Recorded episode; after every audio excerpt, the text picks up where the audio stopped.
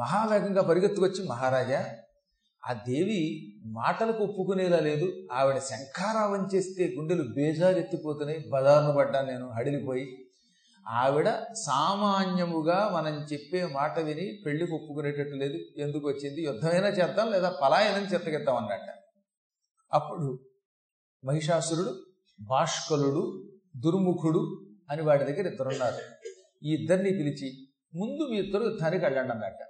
ఈ భాష్కలుడు దుర్ముఖుడు ఇద్దరు అపార సైన్యాన్ని వెంట పెట్టుకుని రాక్షస సైన్యాన్ని వెంట పెట్టుకుని వెళ్ళారు. కొండ దగ్గర పైన కూర్చుని ఉన్న అమ్మ సింహం మీద నుంచి క్రమంగా కిందకి దిగింది. సింహంతో పాటుగా ఆ కొండ దిగి వీడి దగ్గరకు వచ్చింది. ఈ ఇద్దరూ కూడా ఒకళ్ళ తర్వాత ఒకళ్ళు. భాష్కలుడు అటువంటి వాడే దుర్ముఖుడు అటువంటి వాడే. క్రూరమైన మృగ మృగాల వంటి ముఖాలు కలిగిన వాడు వాడు. దుర్ముఖుడిగా పేరెందుకు వచ్చిందంటే వాడి ముఖం సింహము తోడేలు నక్క మొదలైన జంతువుల యొక్క ముఖములన్నీ కలగా పులగం చేసి సృష్టిస్తే ఎలా ఉంటుందో అలాంటి ముఖం కలిగిన వాట ముక్కేమో తోడేలు ముక్కు దంతాలేమో సింహం దంతాల వంటిది. ఈ పై తలకాయ భాగం అంతా ఓ నక్క లాంటిది. ఒకటి చెవులు మాత్రం పులి చెవులు లాంటివి. ఇలాంటి వికృతమైన ముఖం కనుక వాడిని దుర్ముఖుడు అన్నారు. కొంతమందికి అంతే అవయవాలు ఎందుకు ఒక్కొక్క అవయవం ఒక్కొక్క రకంగా ఉంటాయి. భగవంతుడు ఇచ్చిన అవయవాలు సరిపోక ఈ మధ్యన ఒక ఆవిడ ఎవరో నా ఫోటో అండి అని పంపింది. ఇదేం ఫోటో అని చూస్తే పిల్లి చెవులు పులి ముక్కు ఇదేదో మార్ఫింగ్ చేయటంట దాన్ని అంటారట. దరిద్రం ఇదేంటి కర్మ? ఉన్న ఫోటోలకి గడ్డాలు తగిలించుకోవడం చెత్తా చెదారం తగిలించుకుని మార్చుకుని అదేదో కెమెరా ట్రిక్ పంపడం ఏంటి? రామచంద్ర హడిలిపోయేలా చూడగానే అనమాట ఈ తలకాయ ఒకటి స్త్రీది ఉంటుంది. ఈ కిందదంతా వాడు ఎవడదో పట్టుకొచ్చి ఒక కోడి లాంటి వాడు ఇలాంటి వాడిని పెట్టి పంపడం.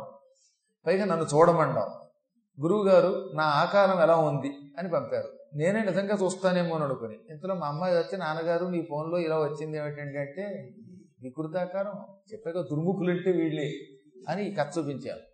కాబట్టి దుర్ముఖుడు ఎలా ఉంటాడో ఆ రోజుల్లో చూడకపోయినా ఈ మధ్య కాలంలో తమ రూపాలు రకరకాలుగా ప్రదర్శిస్తున్నారు మహానుభావులు ఈ దుర్ముఖుడి యొక్క రూపం ఎంత భయంకరంగా ఉంటుందో వాడి గొంతు కూడా అలాగే ఉంటుంది. వాడితో పాటు పక్కనున్నవాడు భాష్కలుడు ఇద్దరు ఘోర యుద్ధం చేశారు. సోలాలు విసిరారు ఖడ్గాలు విసిరారు గదలు విసిరారు దారులతో కొట్టారు యమపాశాలు విసిరారు ఆగ్నేయాస్త్రం అంటే అస్త్రాలు ఉన్నాయి వాళ్ళ దగ్గర. అస్త్రాలు వేశారు. అమ్మవారు ఆ వచ్చే అస్త్రాలని తన ఆయుధాలతో పటాపటా నరికేసింది కొన్ని ఆయుధాలు మింగేది అప్పుడప్పుడు అలా నోరు తెరిచేదిట. నోట్లోకి వెళ్ళిపోయే ఒకటి ఈటెలు. ఈటెల్ని కూడా తేగలు తిన్నట్టు తింది ఆవిడ అంత పొడుగు భయంకరమైన ఈటె ఆవిడ నోట్లోకి వస్తే చక్కగా కాల్చిన లేత లేత తేగ. మనం తేగ కూడా పూర్తిగా తినలేం గట్టిగా. కానీ ఆ తల్లి జగన్మాత టక టక టక మింగిపారేసింది వాడిని శతఘ్నులు మిరింగింది గదలు లాగింది. మధ్యలో సింహం కూడా విజృంభించింది. సింహం కూడా విజృంభించి రాక్షసుల్ని తన పంజాదెబ్బలతో కొట్టి చీల్చి చెండాడింది. ఘోర యుద్ధంలో అమ్మవారు ముందు బాష్కలోండి తర్వాత దుర్ముకుండి కత్తితో నరికి అవతల పారేసింది. ఈ వెనక వెనక ఉంటారు కొంతమంది సైనికులు. వాళ్ళు అసలు యుద్ధంలోకి వెళ్ళరండోయ్. వాళ్ళు వెనకాతలు ఉండి కుత్తుత్తిరేలా కత్తి ఊపుతారు అవకాశం వస్తే పారిపోతారు వీళ్ళు. అలాంటి వాడు పరుగు పరుగును వెళ్ళిపోయి మహిషాసుర మహిషాసురాలుగానే వాడు ఆనందపడిపోయి ఏమిటి? ఆ దేవి ఓడిపోయిందా? మనవాడు బంధించి తెస్తున్నారా అంటే బంధించి కాదు. వీళ్ళు యమలోకానికి బందీలుగా వెళ్ళిపోయారు మహారాజా. అదేం పరాక్రమం? ఆ తల్లి ఈ బాష్కలుండి దుర్ముఖుండి ఒక్క క్షణకాలంలో నరికేసింది. మన సైన్యంలో మూడొంతుల మంది తెచ్చారు. ఏనుగులు పీనుగులైపోయాయి. గుర్రాలు వెర్రిమర్రిగా నేల మీద పడి చచ్చిపోయాయి రథాలు తుక్కు తుక్కైపోయాయి. కాల్బలమంతా అసలు ఏమి కాళ్ళు చేతులు అవయవాలు లేకుండా అయిపోయారు. ఘోర యుద్ధం చేసింది ఆవిడ. ఆవిడ పరాక్రమం ముందు రాక్షస సైన్యం హత సైన్యం అయిపోయింది అనగానే ఈసారి ఆయన తాంబురుణ్ణి చిక్షురుణ్ణి పంపాడు. ఈ తామ్ర చిక్షురులు కూడా ఘోర యుద్ధం చేశారు అమ్మవారితోటి. అందులో తామ్రుడు అనేవాడు గతతో ఒక్క దెబ్బ కొట్టేట సింహాన్ని. తత్తాదృక్షగదాభిఘాత హతమూర్ధం వయ్యు హరియక్షమున్మత్త ప్రక్రియ నీడబోక నిలువల్ మర్త్యారి కోపించి ఉద్యత్యవ్ర స్థితి పైకి రాగని కనత్కడ్గంబు చేకూరి ఏసన్ సురల్ మ్రాన్పడన్ తిరుపతి వెంకట కవులు దేవి భాగవతాన్ని అనువాదం చేశారు. తిరుపతి వెంకట కవులు అంటాం కానీ తిరుపతి శాస్త్రి గారు పోయారు పాపం చెళ్ళబెళ్ళవారే రాశారు. దేవీ భాగవతంలో ఈ ఘట్టాన్ని చాలా మంచి రసవత్రంగా రాశాడు ఆయన. ఈ తామ్రుడు అనేవాడు కొట్టినటువంటి గద దెబ్బకి హరియక్షం సింహం తలలా వంచి హుమ్మని ఎగిరి గంతులేసి వాడి వక్షస్థలం మీద తన పంజాతో ఒక దెబ్బ కొట్టి ఇలా గోళ్ళతో గీరింది. దాంతో వాడు అక్కడతో వెళ్ళిపోకుండా కత్తి తీశాడు. అదే సమయంలో అమ్మవారు భయంకరమైన తన ఖడ్గం దూసింది. వాడి శిరస్సు నరికింది. నరకడంతో వాడి మొండల్లోంచి రక్తం ఫౌంటించి చిమ్మినట్టు మీదట పాతాళం నుంచి జలం పైకి తన్నినట్టు తన్నిందిట. ఏదో పెద్ద పెద్ద ఏనుగులు తొండములతో నీళ్ళు విడిచిపెడితే ఎంత వేగంగా పెడతాయో అంత వేగంగా వాడి మొండం నుంచి రక్తం పైకి వచ్చింది ఆ రక్తధారతో చేతులు కొట్టుకుని కాళ్ళు కొట్టుకుని కిందకి పడి తెచ్చాడు వాడు. దాంతో విజృంభించిన చిక్షురుడు మీదకు వచ్చాడు వాడి కళ్ళల్లో చిక్షురుడి యొక్క చక్షువులలో బాణాలు కొట్టింది ఆవిడ.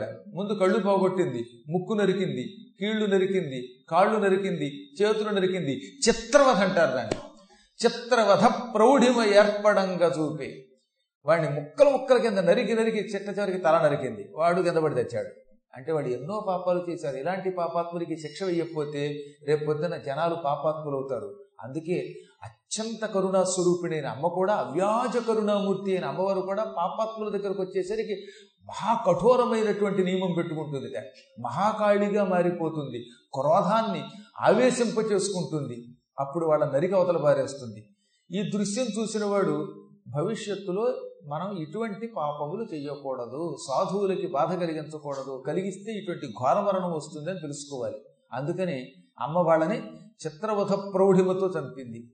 ముక్కలు ముక్కల కింద ఒక్కొక్క అవయవం నరికి అవతల పారేసింది. ఒక్క దెబ్బకి చస్తే ఉందండి? పెద్ద బాధ ఉండదు. వేళ్ళు తెగి కళ్ళు పోయి మోకాళ్ళు విరిగి అలా అలా ఒక్కొక్క అవయవం తెగుతూ ఉంటే కుయ్యో మర్రో అని ఏడవాలన్నమాట. చూసారే? పాపానికి శిక్షలు అనుభవించాలి. మతిపోయింది మహిషాసురుడికి ఏమి విచిత్రం ఇది వరుణుణ్ణి ఇంద్రుణ్ణి కుబేరుణ్ణి నిర్వృతిని వాయువుని యముణ్ణి అగ్నిని ఈశానుణ్ణి ఇటువంటి వీరాజు వీరుడైన తెక్పాలకుల్ని త్రిమూర్తుల్ని యుద్ధంలో ఓడించిన నా సేనాధిపతులు మహాపరాక్రమం కలిగిన వాళ్ళు అనేక వరాలు పొందిన వాళ్ళు ఆయుధాలున్న వాళ్ళు శరీరం ఆపాదమస్తకం ఇనుములో తయారు చేసుకున్న వాళ్ళు వాళ్ళు వాళ్ళ శరీరాలు సామాన్యమైన శరీరాలు కాదు ఉక్కులో ఉంటుంది. అటువంటి శరీరం కలిగినటువంటి వాళ్ళని ఒక స్త్రీ ఒక సామాన్యురాలు అది కూడా కోమలమైన శరీరం కలిగిన ఆవిడ పటాపట నరికవతలు పారేస్తుందట. ఇది నిజమేనా? బహుశా ఆవిడ స్త్రీ అయి ఉండదు. ఈ త్రిమూర్తులు దేవతలంతా కలిసి పన్నాగం పని తమ శక్తులన్నీ ఆవిడలో నిక్షిప్తం చేసి ఉంటారు. సకల దేవతల యొక్క శక్తులు ఆమెలో లేకుండా ఉంటే ఆమెలో ఈ బలం ఎక్కడి నుంచి వస్తుంది? ఈ పరాక్రమం ఎక్కడి నుంచి వస్తుంది? సామాన్య స్త్రీ కాదు. అందుకే దేవతలు ఎప్పుడూ కూడా రెచ్చగొట్టి వదలకూడదు. వాళ్ళు చచ్చేదాకా విడిచిపెట్టకూడదు. ఓ నాలుగు దెబ్బలు కొట్టి ఆ తర్వాత వాళ్ళు వదిలేస్తే వాళ్ళు కక్ష కడతారు. శత్రుశేషం అందుకే ఉండకూడదని మా శుక్రాచార్యుడు చెప్పాడు. నేను వాళ్ళని ఉపేక్షించాను వాళ్ళు పారిపోతే పట్టించుకోలేదు. వాళ్ళు ఇప్పుడు నా మీద కుట్ర పన్ని మళ్ళీ తమ శక్తులు పుంజుకుని ఏదో ఒక ప్రయోగం చేసి ఈ స్త్రీని సృష్టించి ఉంటారు. అనుకుంటూ ఉండగా అశిలోముడు బిడాలుడు అని పిలువబడే మరో ఇద్దరు సేనాధిపతులు వచ్చి మహారాజా. మహారాజులు ఎంతో మందిని జయించిన వాడివి. శక్రుణ్ణి ఓడించిన వాడివి ఇంద్రుణ్ణి ఓడించిన వాడివి. నీకెందుకు? మమ్మల్ని పంపించు. ఏదో ఒక్కోసారి కాలం కలిసి వచ్చినప్పుడు సామాన్యులు కూడా గొప్పవాళ్ళని ఓడిస్తారు. ఆ దేవికి ఇప్పుడు జాతకం బాగుందేమో. ఆవిడకి వాళ్ళంతా కూడా క్షేమతారో సాధనతారో అయి ఉంటుంది. తారాబలం బాగున్నప్పుడు ఎటువంటి వాళ్ళైనా యుద్ధరంగంలో జయం పొందుతారు. ఇదంతా చేతక ప్రభావం అన్నారు వాళ్ళు. వీళ్ళకి కొంచెం జ్యోతిషం వచ్చినండి అందుకని వాళ్ళేమన్నారు ఇదేదో జాతక ప్రభావం తప్ప లేకపోతే ఓడిపోవడం ఎరగని మనవాళ్ళు ఓడిపోవడం ఏమిటి? కాల ప్రభావం ఇది. ఆ కాలాన్ని మేము అదుపులో పెడతాం. ఆ సుందరిని బంధిస్తాం. నీ కోరిక తీరేలా చేస్తాం. మేము పెడతామని అసిరోముడు బిడాలుడు అని ఇద్దరు బయలుదేరారు. ఈ ఇద్దరు కూడా ఘోర యుద్ధానికి వెళ్ళారు. దాదాపు రెండున్నర ఘడియల కాలం అమ్మవారితో యుద్ధం చేశారు. వాళ్ళను కూడా అమ్మవారు సంహరించింది. ఇంకా చెట్ట చివరగా మహిషాసురుడు తానే స్వయంగా బయలుదేరాట వాడు బయలుదేరాడు కానీ వాడికి లోపల ఇంకా ఉంది ఆశ. ఆరుగురు పోయినా ఆఖరిగా పెడుతున్న నన్ను వరించకపోతుందా పైగా ఆవిడ సౌందర్యం గురించి మా వాళ్ళు తెగవర్ణించారు. అనుకుని అంతలోనే తన శరీరాన్ని చూసుకున్నాడు. చిచ్చి నల్లగా కొమ్ములతో ఈ గిట్టలతో ఉన్న రూపం పుట్టుకతో వచ్చింది నాకు. ఎందుకు వచ్చిందో ఈ దున్నపోతు రూపం? మా అమ్మ గేదె ఇవ్వడం వల్ల మా నాన్న పశువు అయి ఇలా నన్ను కనడం బట్టి నాకు ఈ మహిష రూపం వచ్చింది. చక్కగా మానవుల్లాగానో దేవతల్లాగానో అందంగా ఉంటే బాగున్నాను కొంతలో కొంత అదృష్టం. తపశ్శక్తి వల్ల కామరూప విద్య వచ్చు నాకు. ఏ రూపం కావాలంటే ఆ రూపం ధరిస్తాను. స్త్రీలకి రూపం బాగుంటే ఆకర్షణకి గురవుతారు. మంచి అందంగా తయారయ్యి అలంకరించుకొని టిప్ టాప్గా గిరదాల జుట్టుతో విడితే అప్పుడు ఆ సుందరి నన్ను వరిస్తుంది అనుకున్నాడు వీడు. ఇలా అనుకుని ఏం చేసేట వాడు వెంటనే? తన శరీరాన్ని మార్చేసుకున్నాడు. అప్పుడు వాడు చూస్తే ఎలా ఉన్నాడో తెలుసా? ఓ అరి బాబు ఎంత అందంగా ఉన్నాడో. చేతులు మోకాళ్ళకి తాగుతున్నాయి అజానుభావుడు అనమాట అప్పటి వరకు దున్నపోతు రూపంలో నల్లగా ఉన్నవాడు కాస్త ఎర్రగా బంగారం వంటి రూపంలోకి వచ్చేసాడు మంచి కిరీటం ధరించాడు. ఒత్తుగా ఉన్న జుట్టు ధరించాడు. చెవులు దప్పల్లా అందంగా ఉన్నాయి.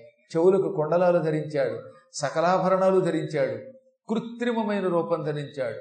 ఇది చూడటానికి చాలా బాగుందనమాట అలంకారం చేసుకుంటే ఒక్కోసారి అలా కనపడతానంటే కొంతమంది ఓసారి నేను ఓ సినిమా హీరోని కలుసుకుందామని పంతొమ్మిది వందల ఎనభై ఒకటిలో చెన్నై వెళ్ళా. చెన్నైలో హిందీ పరీక్షలు రాసి ఏదో సర్టిఫికెట్ కోసం వెళ్ళానండి దక్షిణ భారత హిందీ ప్రచార సభకి.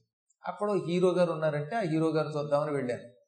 ఆ హీరో గారు కాసేపటికి అక్కడికి వచ్చారట. నాకేం తెలుసు? ఆయన దగ్గరికి వెళ్ళి ఫలానా హీరో గారు చూద్దాం అనుకుంటున్నానండి. ఆయన ఏరేంటంటే ఆయన ఎగాతేగా చూసి ఏ ఊరు బాబు? మంది అన్నాడు. కుర్రాండి కదా అందుకని. అంటే పశ్చిమ గోదావరి జిల్లా దగ్గర అండి ఏలూరు దగ్గర గణపురం అంటే అన్న. గణపురమా మరి ఆ మాత్రం బుర్ర లేదా? నేనే అన్నాడు. ఒక్కసారి ఎగాదిగా చూసి నేను అనుకున్న హీరో మీరేనా అండి? అంటే నేనేనండి అన్నాడు. మరి సినిమాలో అలా కనపడుతున్నారు ఇలా ఉన్నారు ఏంటంటే ఇక్కడ నెత్తి మీద వెంటుకు లేదు అక్కడ విగ్గు పెడతాం. అంతే. ఇంకేముంది? ఆయన నిజంగానే కసేపులా పెట్టుకునేవన్నీ అలంకారం చేసుకుంటే అప్పుడు కనపడుతుంది అనమాట ఆహాహా. ఈయన చూసి మనం కుర్రాడు అనుకుని ఆనందపడిపోతాం అనమాట ఆయన శ్రీదేవితో యాక్ట్ చేస్తున్నాడు పైగా. ఆవిడ చూస్తే ఎంత కుర్రది. ఈయన చూస్తేనేమో చావడానికి సిద్ధంగా ఉంటాడు. ఒక్కోసారి అలా కనపడతారు. పీనుగులు లాంటి వాళ్ళు కూడా మేకప్ వేసుకుంటే ఈ అనుగుల్లో అందంగా కనపడతారు. మేకప్ అది. కాబట్టి చెప్పొచ్చేది ఏంటంటే వీడి దౌర్భాగ్యుడు ఎంత చండాలమైనటువంటి రూపం కలిగిన వాడు కూడా కామరూపం ధరించి అప్సరసల్ని పరవశింపచేసే రూపంతో అక్కడ వచ్చాడ వాడు ఇలా ఆ రూపంతో వచ్చి అమ్మకేసి చూశాడు.